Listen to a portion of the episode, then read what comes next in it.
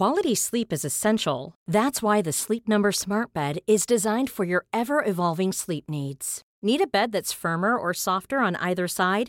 Helps you sleep at a comfortable temperature? Sleep Number Smart Beds let you individualize your comfort so you sleep better together. JD Power ranks Sleep Number number 1 in customer satisfaction with mattresses purchased in-store. And now save 40% on the Sleep Number limited edition Smart Bed for a limited time.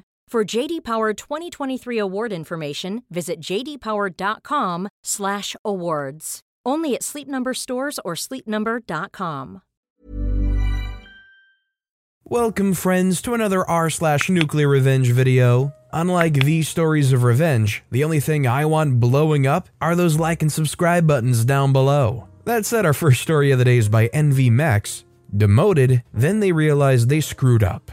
Worked nine years at a well known company, worldwide provider of various products. Won't name this company, but it was a division of this company I worked for. I started at this company at the bottom as a tech, did my job well, and excelled upwards. After six years, I was promoted into the National Support Group and also then excelled at this position. It was well paid and salary, which was a very nice bump in pay, and the hours were great. After a year in the new position, I was promoted to a co operator position, which I shared with another, which we were very good friends and got along very well. To this day, we still do lunches and chat quite frequently. To this day, we still do lunches and chat quite frequently. Now, I was trained up on the in house software that runs the dispatching of techs, which was made by an in house software developer, which the software used codes for areas and states. Very complex, but for him it worked, though no documentation whatsoever. No manual, nothing. The guy that had the position before me was leaving the company for a better offer, so he took a month to train me on the software, and of course, I wrote down all the codes for all the areas just so I didn't get anything wrong, since there were no manuals or instructions. He then leaves the company. A year later, the developer of the software dies from cancer, so now no one but myself knows how to use the software. And taking vacations were far and few between due to this issue. I constantly asked for a backup to be trained so they can do this job while I go on vacations. At this point, I could only take two days at a time for vacation, and my wedding was coming up in eight months, and we were taking a month long honeymoon. No go. Got denied every time I requested a replacement to be trained. When my co operator and I took over this new department, it was in shambles. Our turnover for repairs was sitting around eight days, which upset a lot of customers due to these machines being used constantly during working hours.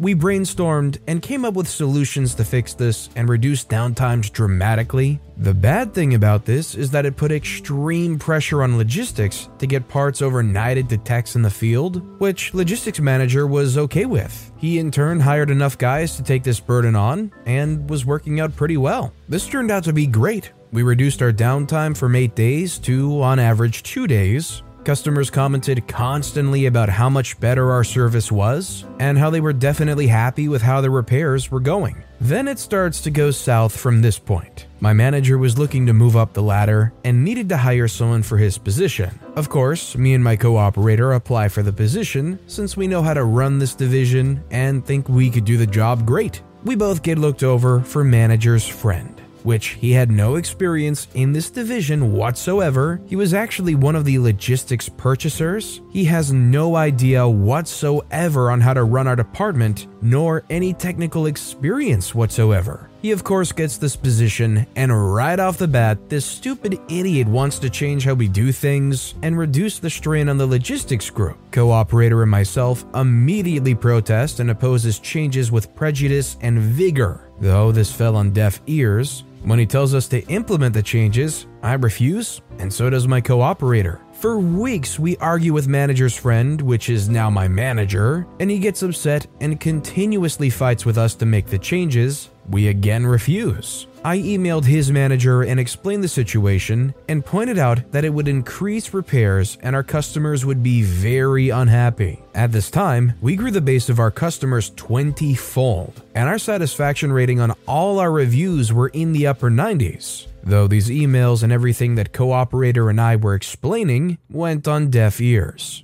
At this point, manager's friend feels that I'm the instigator of the disobedience, and that week I was called into a conference room with HR, manager's friend, and his manager. They informed me I was going to be demoted from operator to dispatcher due to my inability to be a team player and confrontational to my manager, etc., etc. So I said, fine with me. Meant less work and same pay, so I'm okay with this. Now, with this job, you had certain functions of the job that you could and could not do. You could only do what was assigned to you for that job description. Dispatchers could only dispatch calls to techs and not assign their own calls. That was my previous job. My co operator at the time was in charge of escalations and onboarding techs and did not know the system I used to dispatch these calls. Next day, I come in and sit at my desk, waiting for calls to be put on my board, knowing that there was no one now to dispatch calls to the dispatchers. After about four hours, I get approached by manager's friend asking why I was not dispatching calls to everyone.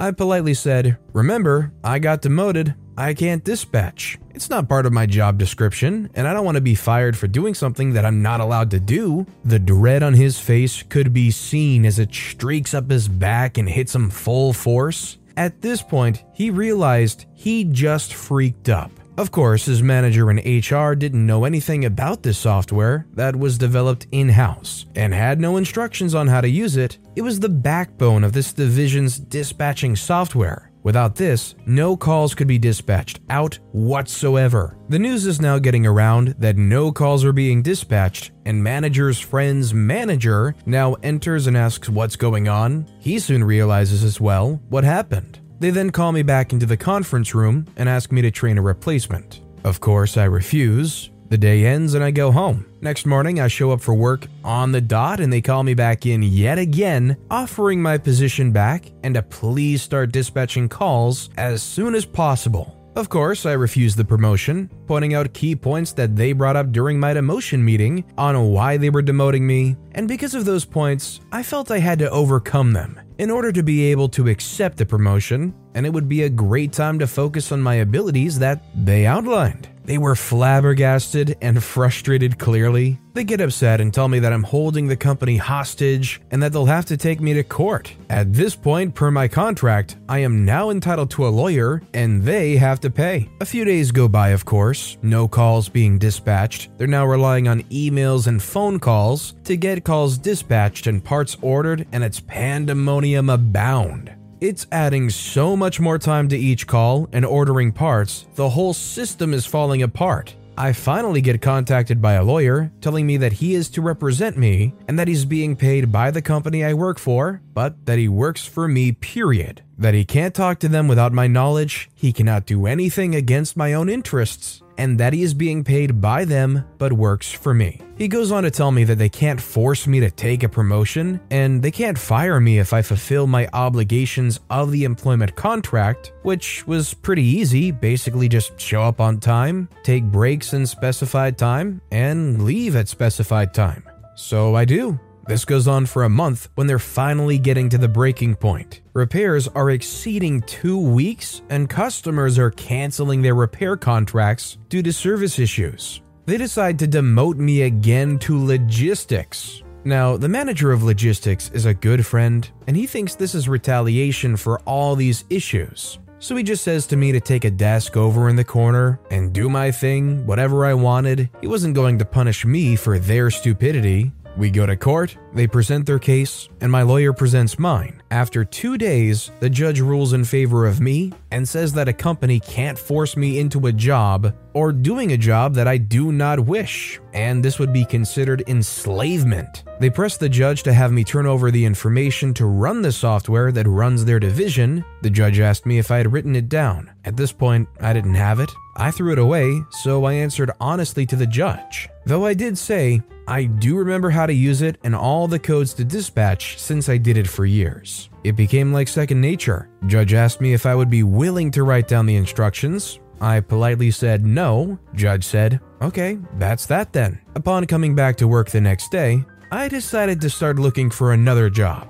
After about a month, I found a new position at another company, making about 10% more and with better options, and also agreed to give me the month off with salary for my honeymoon. So I wrote up a resignation letter and sent it to my manager, his manager, and the senior staff of the division, and also the CEO of the company, explaining everything that went on and why I was leaving the company and wished them the best. That Friday, I packed up my personal stuff and left. Two weeks later, I get a call from the CEO of the company apologizing for what happened and that all this information just came to light and that the individuals involved were terminated. Manager's friend, his manager, and the one above him, which was sweet to my ears, and offered my job back. I politely declined. A few weeks after manager's friend was fired, I was told by my good friend and co operator that he passed from a drug overdose, which is sad and completely not deserved, no matter how much I hated him. The division I ran was merged into another division a year later after it was not able to recover. 30% of the people that worked for that division were laid off or transferred to other divisions.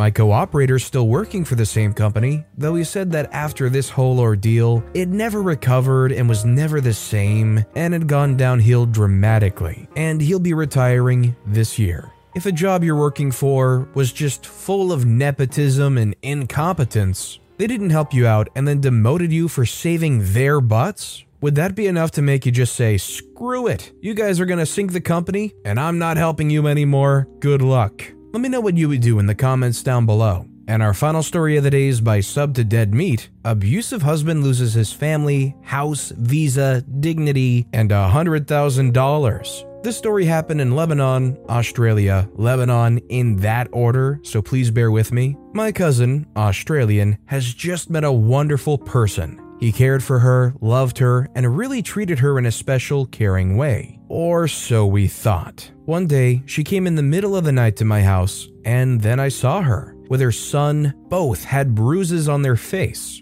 As it turns out, he just married her for the privileges as an Australian. So when they got a son, she got pressured to handle the harm and stay with him just so that she can see her son. And now, this guy is gonna pay. My family and I devised an elaborate plan to send the cousin and her son to Australia, where she has more custody rights over there. But we also had to make her get some money to start off her business there as well. First, we went to the police, who said that they can't arrest him because the cousin didn't report him, but they don't mind us taking care of him. So, later that night, one of my cousins and I attacked him with bars of soap wrapped in a towel. No bruises or wounds, and we hit him until they broke. And after he went to the police station to report us, they laughed at him. After he got out, we warned him to leave Lebanon before we seriously hurt him. And after that confrontation, he got his wife, son, and a $100,000. Here came the tricky part. We had to have incriminating evidence of his harm against her to blackmail him. We can't attack him in Australia. So, after my aunt helped them get a house, she rigged a camera,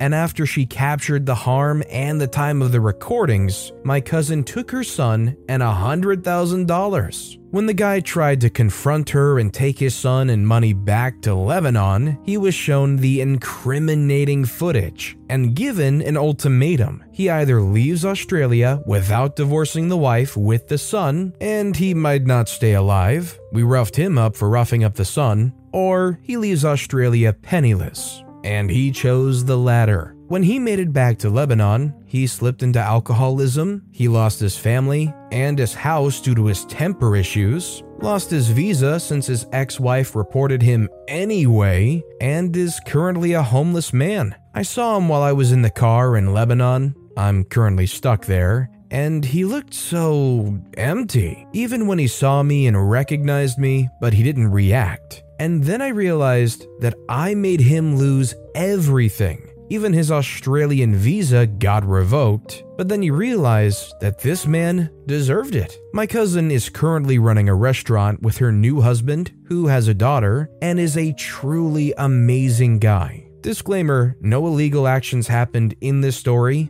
other than what the husband did. So, admittedly, I don't know very much about Lebanon, but I feel like I've learned just a little bit more about kind of how their police force works, at least probably in some areas. Seems like they're a little bit supportive of the vigilante system. That said, a lot of times I can kind of think through things and imagine how some people make some callous decisions or cheat people over, but I can't for the life of me ever put myself in some mindset of somebody that coerces anybody by harming them, especially kids. To me, I feel like if you're going to go to that extent, I feel like you're beyond being redeemable. A lot of people, you might feel bad for them ending up homeless, but this guy, you can't feel bad for him at all. They lost their family, house, visa, dignity, and $100,000. And what this guy did was so bad that you probably would go, yeah, well, kinda serves him right, doesn't it? All I know is OP is good family to have, and I'm glad that OP's cousin was able to get back to Australia, get a wealth of money and a good start, and get into a situation that's good for their future. I'm glad that things are really looking up. But with that being said, that's all the time we have for today. So, of all these stories I've read today, which is your favorite and why? Let me know in the comments down below. And if you haven't yet, if you could like and subscribe, that would mean a lot to me. Whatever you do, whether it's liking, subscribing, turning notifications on, all of it helps grow this channel, and I appreciate the heck out of it. So until next time, I'll see you all tomorrow with some more stories. Cool fact a crocodile can't stick out its tongue. Also, you can get health insurance for a month or just under a year in some states. United Healthcare short term insurance plans, underwritten by Golden Rule Insurance Company, offer flexible, budget friendly coverage for you. Learn more at uh1.com.